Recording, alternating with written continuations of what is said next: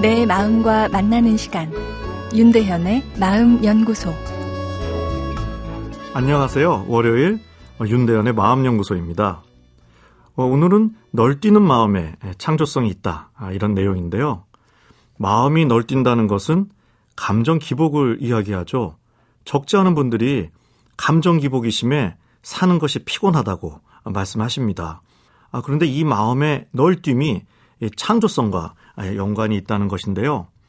어, 예술 산업이 인류 탕생과 거의 동시에 시작되어 어, 지금까지 번창하고 있는 것은 그것이 우리에게 주는 강력한 감성적 쾌감 때문이죠.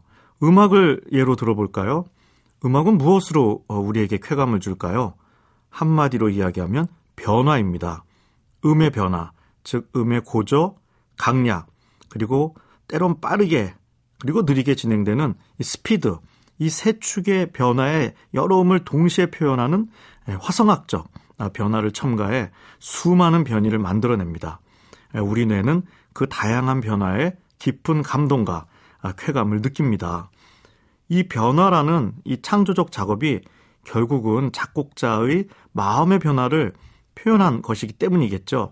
작곡가를 포함한 다양한 이 창조적 예술가의 전기를 보면 일반인들에 비해 훨씬 아, 빈도가 높게 다양한 정서적 문제를 가진 것을 아, 발견합니다. 다르게 표현하면 예민하고 섬세하게 반응하는 감성 반응 시스템을 가졌다는 것이죠. 영국 정신의학 퀴즈에 발표된 논문 결과가 흥미로운데요. 정신적인 문제를 가진 사람, 아, 그리고 그 친척 30만 어, 명이 어떤 직업을 갖는가를 추적 조사했을 때 감정 기복이 심한 조울증과 그 친척에서 창조적 직업을 가지는 빈도가 1.5배나 많았습니다.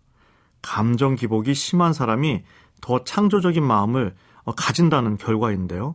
혹시 감정 기복이 심한 사람이 지능 지수가 높아서 어, 이런 결과가 나왔나를 어, 확인해 보았더니 지능 지수와는 상관이 없었습니다.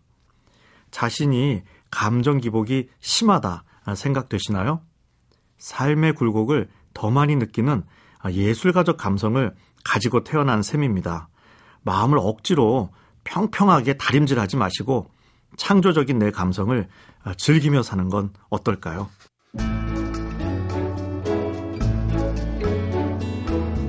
윤대현의 마음연구소. 지금까지 정신건강의학과 전문의 윤대현 교수였습니다.